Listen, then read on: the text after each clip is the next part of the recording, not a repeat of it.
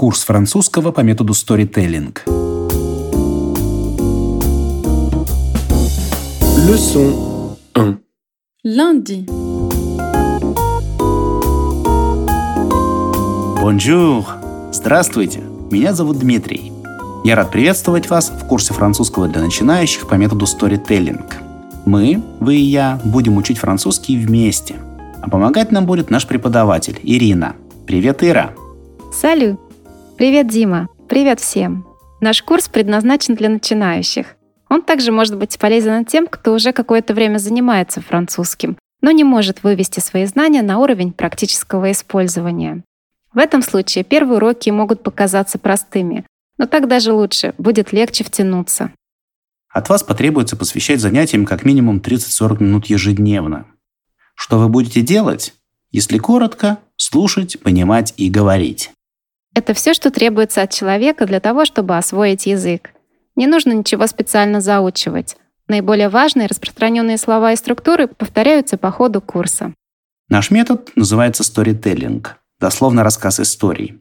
Основная идея не в заучивании слов и правил, а в постепенном привыкании к французскому.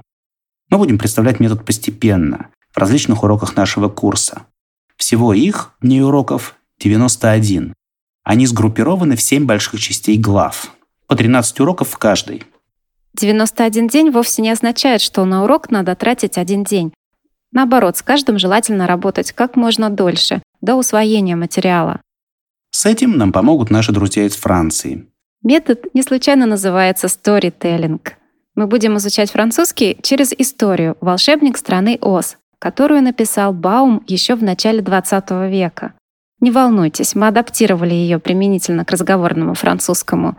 Вы узнаете все, что нужно, чтобы понимать носителя языка и говорить.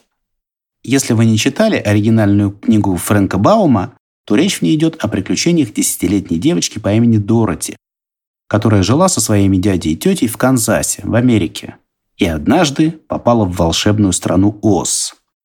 В нашей версии истории в стране Оз все говорят по-французски. К счастью, дядя Дороти, Генри, или точнее Анри, все слова во французском имеют ударение на последний слог, родом из Франции, и он немного научил племянницу этому языку. Поэтому она не пропала в волшебной стране. Напротив, она сильно подтянула свой французский. Мы увидим, как она это делала, да и сами вместе с ней переживем удивительные приключения. И в итоге доведем наш французский до приличного уровня. В нашем курсе есть уроки разного типа, и постепенно мы об этом расскажем. Основная их часть будет выглядеть примерно так же, как сегодня. Урок будет начинаться с короткого кусочка истории, которую Дороти рассказывает своему пожилому дядюшке Генри по возвращении из своего волшебного путешествия. Мы же с Димой будем помогать вам понять эту историю. Я стану русским голосом Дороти, а Дима возьмет на себя роль дяди Генри, который уже староват, зануден и любит задавать массу вопросов. А сейчас давайте перейдем к первому уроку и пройдем всю процедуру шаг за шагом. Первый раздел урока называется «История» – «L'histoire». Сейчас вы услышите рассказ Дороти, который мы с Ирой потом разберем. Помните, ничего не надо запоминать. Просто расслабьтесь и слушайте. Начинаем, Дороти. История. Слушайте внимательно. Je suis une petite fille. Je m'appelle Dorothée. J'habite au Kansas avec mon oncle Henri. Il est fermier. Sa femme, ma tante Emma, est aussi fermière. Notre maison est petite. Спасибо, Дороти. Переходим к следующему разделу, который называется «Дешифровка». Здесь мы все подробно разберем так, чтобы вы поняли, как работает французский. Дешифровка. Разбираем французский на запчасти. История начинается так. Ты маленькая девочка. Je suis une petite fille. Je – это я. Une petite fille – это одна маленькая девочка. Что такое suis или suis, как мы слышали в истории? Suis — это форма глагола être — быть, являться. Французское предложение всегда требует глагола. Чтобы сказать «я Ирина», я должна сказать «je suis Irène» — «я являюсь Ириной». Глаголы во французском, так же как в русском, изменяются по лицам, то есть спрягаются. Например, чтобы сказать «ты Дима», точнее «ты являешься Димой», глагол «être» принимает форму «э» — «tu es Dima». Oui, да, je suis Dima. А почему ты говоришь «je suis Irène», «je suis une fille», то есть произносишь «з» в слове «suis», а я этого не делаю? Во французском языке есть явление, которое называется вокалическое связывание. Чтобы понять, о чем речь, нужно знать, что слова во французском пишутся не так, как слышатся. Кстати, чтобы видеть написание слов, используйте текстовую версию французских частей наших уроков. Так вот, если слово оканчивается на согласную или букву «э», они не произносятся. Например, «vous» — здесь «с» на конце, «comment» — «т» на конце, «grand» — «д» на конце. Но если следующее слово начинается на гласную, тогда эти молчаливые звуки появляются. «Vous êtes», «comment allez-vous», И это, в частности, относится к форме глагола «этого» в первом лице единственного числа. «Suis» пишется с «s» на конце.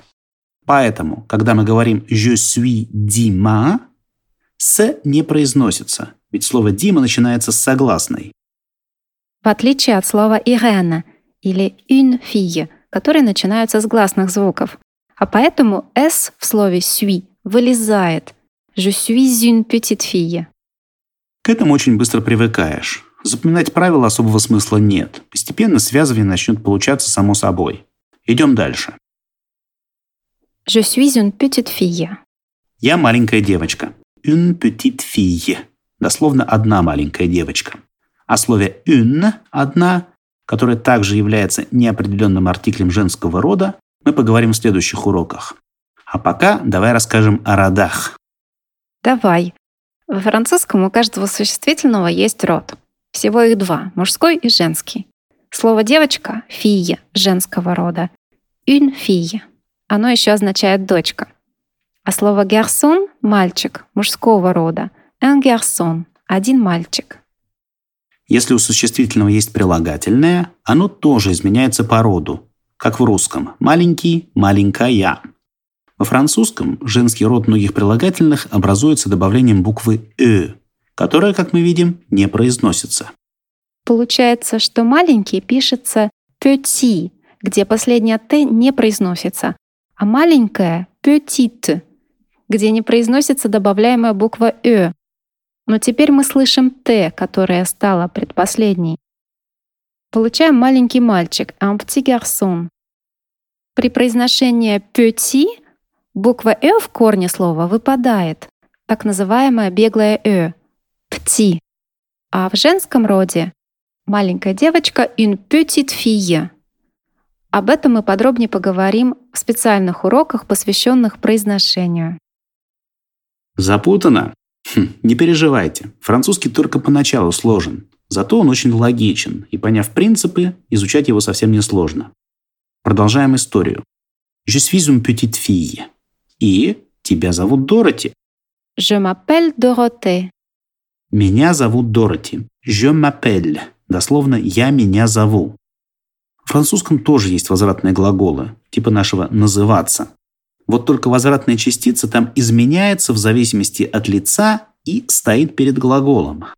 Меня зовут или я зовусь Ирина будет Je m'appelle Irena. Тебя зовут или ты зовешься Дима, tu t'appelles Дима. При этом мы и ты — это сокращение от возвратных частиц me, te. Это даже не сокращение, а слияние с последующим гласным звуком. Звук «э» здесь выпадает. Для французов некрасиво звучит, когда «э» стоит в паре с какой-нибудь гласной. Мы говорим не «je me appelle», а «je m'appelle». Понятно. Идем дальше. Тебя зовут Дороти. Tu t'appelles Dorothée. Ты живешь в Канзасе со своим дядей Генри. Oui, je m'appelle Dorothée et j'habite au Kansas avec mon oncle Henri. J'habite — это усечение личного местоимения «я», «je», перед последующей гласной в глаголе «живу», «habite».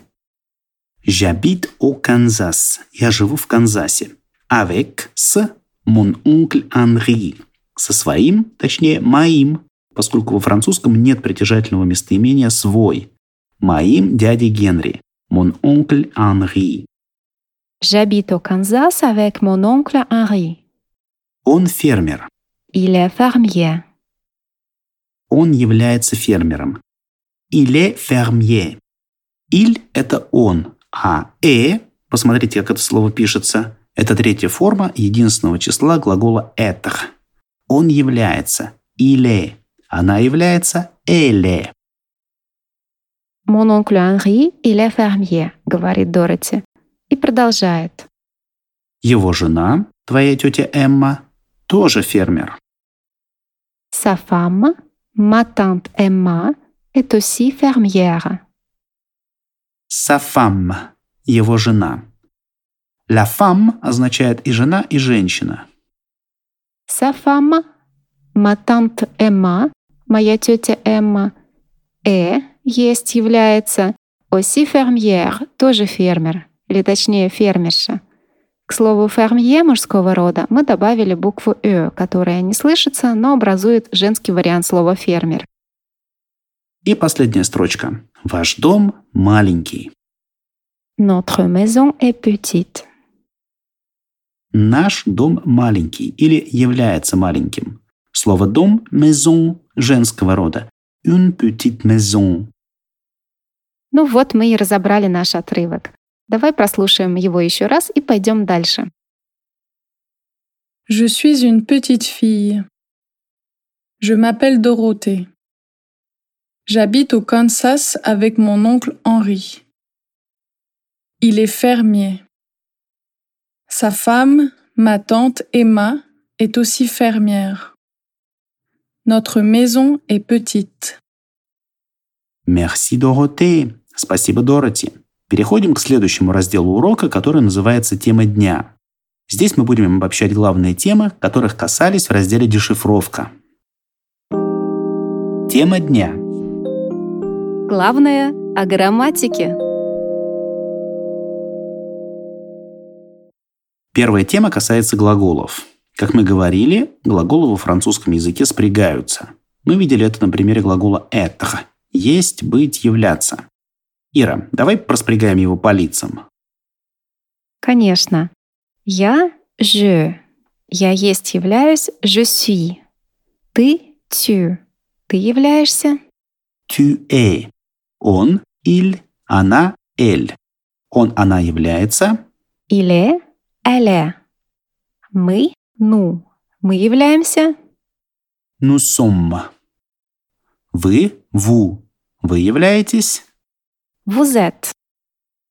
И они во французском могут обозначать как группу мужчин il, так и женщин elle. Они есть ils sont, elles sont.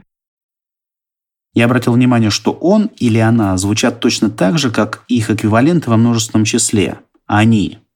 Il – это он, они. А эль – это она и они. То есть слова женского рода. Как их различить? По глаголу. Он есть или они есть sont. Мгм, ясно. Это было спряжение глагола «être». Он, кстати, неправильный, то есть спрягается по особым правилам.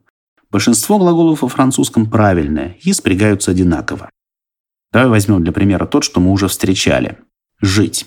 Habiter. И проспрягаем его. Я живу, j'habite. Ты живешь, Tu habites. Он, она живет. il habite, elle habite. Мы живем, Nous habitons. Вы живете. vous habitez. Они живут. Ils habitent. Elles habitent. Теперь разница между он, она и они тоже понятна по глаголу. Il habite, ils habitent. Но уже потому, что во множественном числе появляется вокалическое связывание. Ils habitent. Да, но если глагол начинается с согласной, то разница не видна. Например, je parle, il parle, il parle. Все формы, кроме «мы» и «вы», звучат одинаково, поэтому во французском очень много зависит от контекста. Но в написании слов разница имеется. Мы все это подробно обобщим в специальных уроках обобщениях, каждый тринадцатый урок. Там вы сможете увидеть образцы всех спряжений в формате таблиц. Еще я бы хотел вернуться к притяжательным местоимениям. Мой, твой, моя, твоя, его, ее и прочее. Давай. Как и в русском, притяжательные местоимения, которые во французском называются притяжательные прилагательные, изменяются в зависимости от рода. Мужской род прилагательных — мой, твой, мон, тон, мон мари, мой муж, тон фис, твой сын. Женский род — ма, та, моя, твоя. Моя жена — ma femme, твоя сестра — ta sœur. И местоимение третьего лица — его, ее. По-французски мужской род — son, по аналогии с mon, ton, а женский — sa, по аналогии с ma, ta. Только род местоимения во французском языке зависит не от того, кому вещь принадлежит, а от определяемого слова. Например, «ma ferme» так скажет и мужчина, и женщина. В русском также «моя ферма», так скажет и мужчина, и женщина. Отличие русского в том, что у нас есть особая форма — ее. У французов такой формы нет, поэтому и ее ферма, и его ферма будет «sa ferme». Нужно обратить внимание также на то, что рода в русском и французском не совпадают. Например, дом у французов женского рода – «la maison». Поэтому мы говорим «мой дом», «твой дом», «его» или «ее дом», они говорят «ma maison», «ta maison», «sa maison», не различая его это дом или ее. Его отец или ее отец – это son père, поскольку слово père мужского рода. Его мать или ее мать — sa mère, mère женского рода. Ну а местоимения наш, notre, ваш, votre, их, leur одинаковые и для мужского, и для женского рода. С грамматикой разобрались. Переходим к следующему разделу – лексическому. Он называется «А как это по-французски?». Здесь мы будем узнавать некоторые полезные слова, связанные с темой урока. Лексика – как это по-французски? Ира, в уроке мы говорили о семье. Давай вспомним основных ее членов. Но сначала, как по-французски семья? Une famille – слово женского рода. Семья – это прежде всего муж и жена. Un mari et une femme. Женатую пару называют un couple – пара, а брак – un mariage. А mariage происходит от глагола «жениться», «выходить замуж», «se marier». А как будет «разводиться» или «расставаться»? Divorcer – разводиться. Расставаться – se séparer – возвратный глагол. Еще мы с тобой упоминали сестру. Une sœur. А как будет брат? Un frère. Причем только родной брат. Для двоюродного брата есть слово кузен а для двоюродной сестры — кузина. К сожалению, в нашей истории Дороти единственная дочь в семье. Дороте est une fille unique. Даже скорее не дочь, а племянница. Une nièce. Мы узнали, что фермер будет un fermier или une fermière, в зависимости от рода. А как будет сама ферма? Une ferme. Женский род. Ну и раз уж у нас было слово «дом», который во французском женского рода, une maison, то как будет квартира? А квартира, наоборот, мужского рода. Un appartement. Вообще нужно сразу привыкать, что все совпадения в родах между русским и французским случайны. Переходим к практической части урока, где говорить придется уже не нам с Ирой, а вам. Этот раздел называется «Игра вопросов и ответов». И техника, которую мы здесь используем – сердце метода storytelling поскольку с ее помощью вы учитесь думать на французском и говорить автоматически. Сейчас вы превратитесь в героев истории и будете отвечать на вопросы от их имени. Вот как это работает. Дороти дает информацию. Внимательно слушайте ее. Затем дядя Генри задает вопрос, после чего будет небольшая пауза. В это время вы должны дать ответ от имени Дороти. После этого носитель языка дает развернутый ответ и продолжает историю. Только учтите, дядя Генри забывчив, поэтому вопросов будет много. Кроме того, Дороти придется часто переспрашивать его, чтобы убедиться, что тот все верно понял. То есть после ответа Дороти может сама задать вопрос дяде Генри. И тогда, во время паузы, вам придется отвечать от его имени. По ходу все станет понятно. Первый раз можете просто слушать этот раздел, не пытаясь отвечать. Разберитесь, что к чему. В папке с сегодняшним уроком вы найдете все французские части в виде отдельных аудиофайлов и можете повторять их по окончанию урока. Да, отвечайте на вопросы только тогда, когда почувствуете себя готовыми. И для первой части вопросов и ответов, а мы разбили этот раздел на три небольшие части, нам нужно узнать, как во французском задаются вопросы. Есть несколько способов. Первым из них подлежащие сказуемые меняются местами. Например, «Tu es une petite fille» — «Ты есть маленькая девочка». А вопрос «Qui es-tu?» — «Кто есть ты?» Утвердительный ответ на вопрос «да» — это «oui», а вот отрицательный состоит из нескольких элементов. Первый из них непосредственно «нет», «non». Например, Дороти говорит «Я маленькая девочка», Je suis une petite fille. Если спросить ее, ты большая? Tu es grande? Она ответит нет, non, я небольшая. Так вот, отрицание «я небольшая» состоит из двух частей. Первое отрицание «ne» стоит перед глаголом, а второе «pas» после него. Нет, я небольшая, non, je ne suis pas grande. И еще. Или по-французски «у». Как будет «comment». Начинаем первую часть раздела «Вопрос-ответ». Не забывайте, что вы отвечаете от первого лица, от имени героя.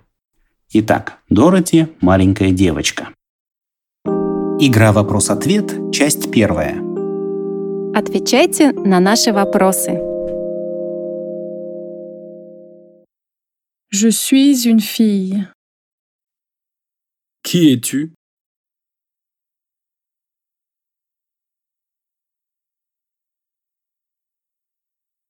Une fille. Je suis une fille, une petite fille. Tu es petite ou grande?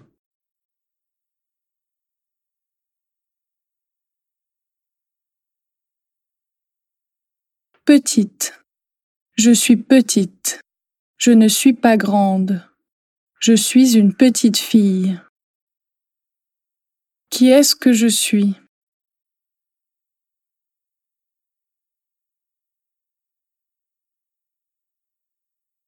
Tu es une petite fille. Oui, tonton, c'est ça. Je suis une petite fille. Je m'appelle Dorothée. Tu t'appelles Dorothée?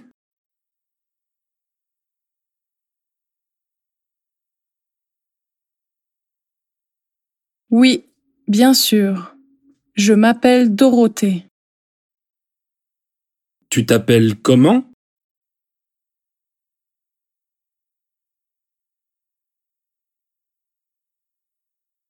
Dorothée.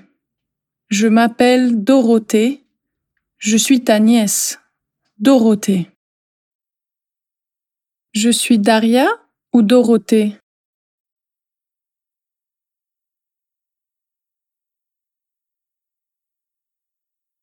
Dorothée. Tu es Dorothée, ma nièce.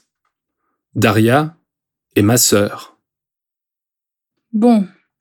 Je m'appelle Dorothée. Спасибо дяде Генри и Дороти. Ну как, друзья, трудно? Ничего страшного. По окончанию урока у вас будет возможность переслушать раздел вопросов и ответов столько раз, сколько потребуется. В многократном повторении французских аудиозаписей, которые мы здесь в уроке разжевываем, суть метода. Ира, я заметил пару новых выражений. Ça и bien sûr. Ça означает «так и есть», действительно, это так. Bien sûr — это синонимичное выражение подтверждения. Конечно, безусловно. Угу. Продолжаем. Игра вопросов-ответов, часть вторая. Здесь мы увидим новый вопрос «у». Где? «У». Нам потребуется несколько новых слов. Ансамбль — вместе, американ — американец, Chercheur — ученый-исследователь, от глагола chercher — искать. Вопрос «как» — comment и наречие «как» — comment.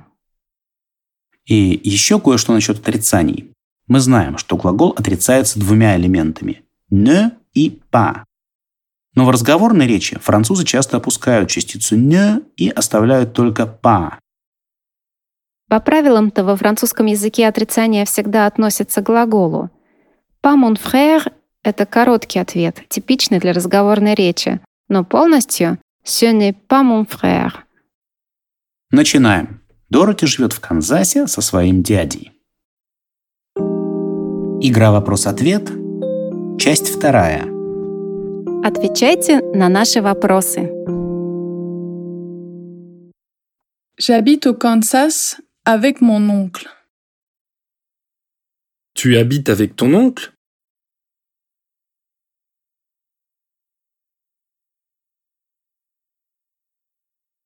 Oui, avec mon oncle.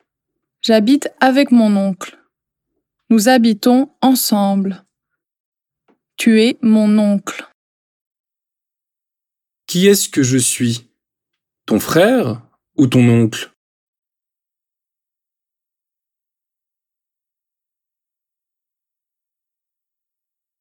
Mon oncle. Tu es mon oncle. Pas mon frère. Tu n'es pas mon frère. Nous habitons au Kansas. Nous habitons où? Au Kansas?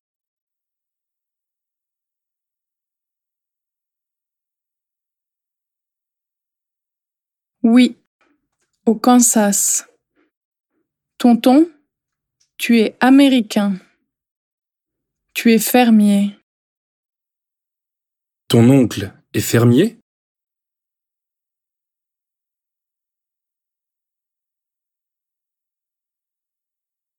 Oui, il est fermier. Tu es fermier. Tu n'es pas chercheur. Je suis chercheur ou fermier?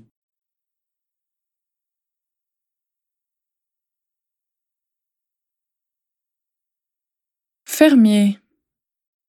Tu es fermier, pas chercheur. Et tu es comme un père pour moi. Qui est fermier? Ton père ou ton oncle?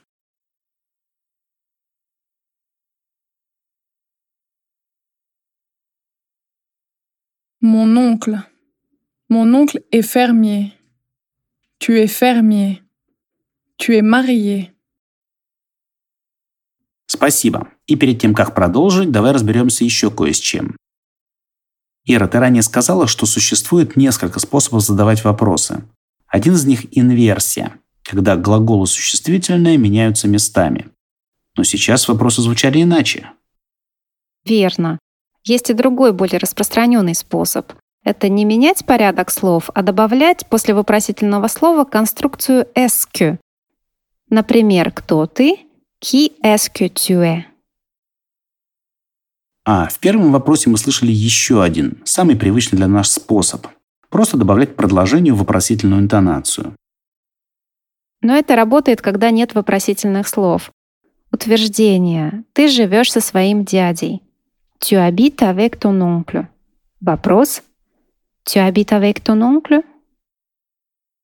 А теперь переходим к последней части вопросов и ответов. Вопрос «comment» может означать не только «как», но и «какой», «каков». Какой у нас дом? Comment est notre maison? Большой или маленький? Grand ou petit? Отлично, начинаем. Не забудьте, что вы начинаете отвечать на вопрос от имени Дороти, которая говорит «Мой дядя фермер, его жена, моя тетя Эмма тоже фермер». Игра «Вопрос-ответ» Часть третья. Отвечайте на наши вопросы. Ma tante Emma est aussi fermière. Qui est aussi fermière Ta sœur, ta mère ou ta tante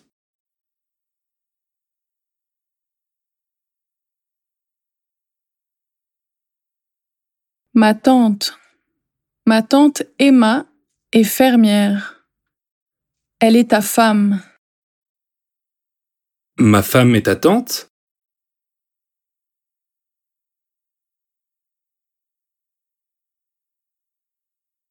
Oui. Ta femme est ma tante. Elle s'appelle Emma. Qui s'appelle Emma, tonton?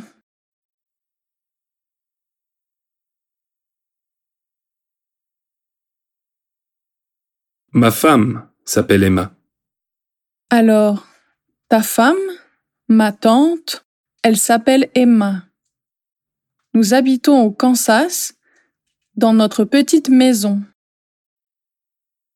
Comment est notre maison? Grande ou petite?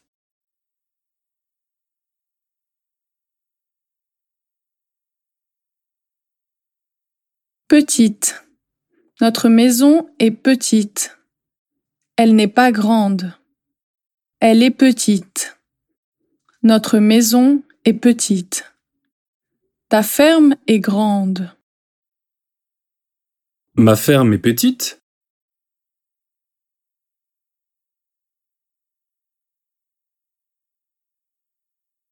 Non, ta ferme n'est pas petite. Elle est grande. Notre maison est petite. Qu'est-ce qui est petit? Notre appartement ou notre maison?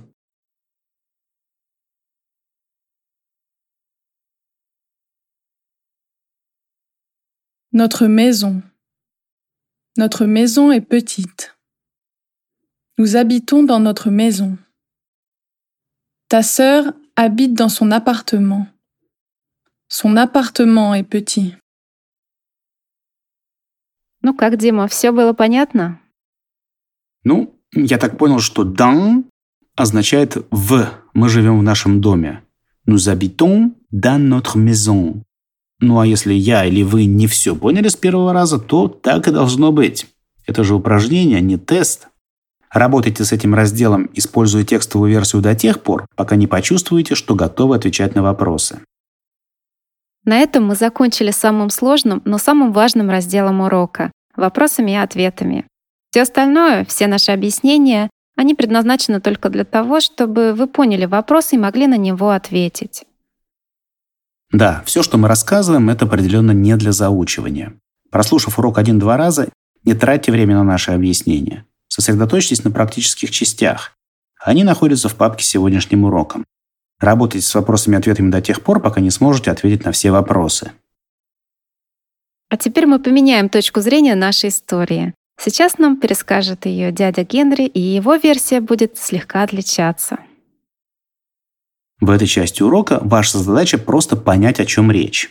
И найти ошибку в рассказе дяди. Будьте внимательны. Пожалуйста, s'il vous plaît. Дядин пересказ. Попробуйте найти ошибку. Alors, tu t'appelles Dorothée. Tu es une petite fille. Tu habites avec ton oncle et ta tante au Kansas. Ton oncle et ta tante sont fermiers. Ils travaillent à la ferme. Toi, ton oncle et ta tante, vous habitez ensemble. Vous êtes pauvre, mais votre appartement est grand. Merci. Спасибо. По-моему, дядя выдает желаемое за действительное. Друзья, сообщите нам, в чем ошибся дядя. Для этого вам может понадобиться переслушать эту часть в практическом разделе, а также, возможно, текст с параллельным переводом. Все это вы найдете в папке с уроком. Ира, и перед тем, как закончить каждый урок, я предлагаю поиграть. Отлично, давай. А во что? Когда мы готовили курс, я попросил тебя подобрать несколько десятков любопытных фактов о Франции. Да, я все подготовила. Что мы будем с этим делать? Сейчас узнаешь. Культ лото. Франция и французы. Вот тебе одна игральная кость, кубик. А второй я ставлю себе. Ты бросаешь первое. Давай. Один. И что? у меня 6. Получилось число 16. Так вот, я все твои факты пронумеровал. И теперь в каждом уроке мы можем случайно выбирать тот, о котором расскажем нашим слушателям. Отличная идея. И что у нас под номером 16? Багет. Все мы видели карикатурное изображение француза в берете и с багетом под мышкой. Это правда, что все французы носят береты? Это такая же правда, как и то, что все мы носим шапки-ушанки и валенки. Насчет берета карикатуристы преувеличили, а вот багет в руках — картинка вполне будничная для Франции. Каждое утро и вечером перед булочными выстраивается вереница французов. Багет — это неотъемлемая часть завтрака, а у некоторых и ужина. И последующего за ним завтрака. Ведь багет не маленький, сразу весь не съешь. Багет никто не оставляет до утра. Их съедают сразу после покупки. Я на личном опыте убедилась, что если оставить его на ночь, то утром и можно забивать гвозди. Кстати, с багетом и листиком салата хорошо сочетаются некоторые виды сыра, очень популярного продукта во Франции, о чем мы тоже как-нибудь расскажем. Ну, сейчас ты еще расскажешь про стаканчик вина, и все захлебнутся слюной. Скажу, конечно. Багет с сыром, листочком салата, плюс стаканчик вина и легкий недорогой ужин готов. Ничего себе легкий. Булка с сыром и вино. Я такого себе не позволяю вот уже лет 15. Почему же французы не толстые? Может, у них багеты какие-то особые? Ну да ладно, это другая история. На этом мы заканчиваем первый урок. Но для вас он только начинается. Работайте с разделами «История», вопрос-ответ и дядин пересказ. Хотя бы 2-3 дня. Прослушивайте каждую часть многократно. Помните, французский нельзя выучить, к нему можно только привыкнуть. До свидания. Au revoir.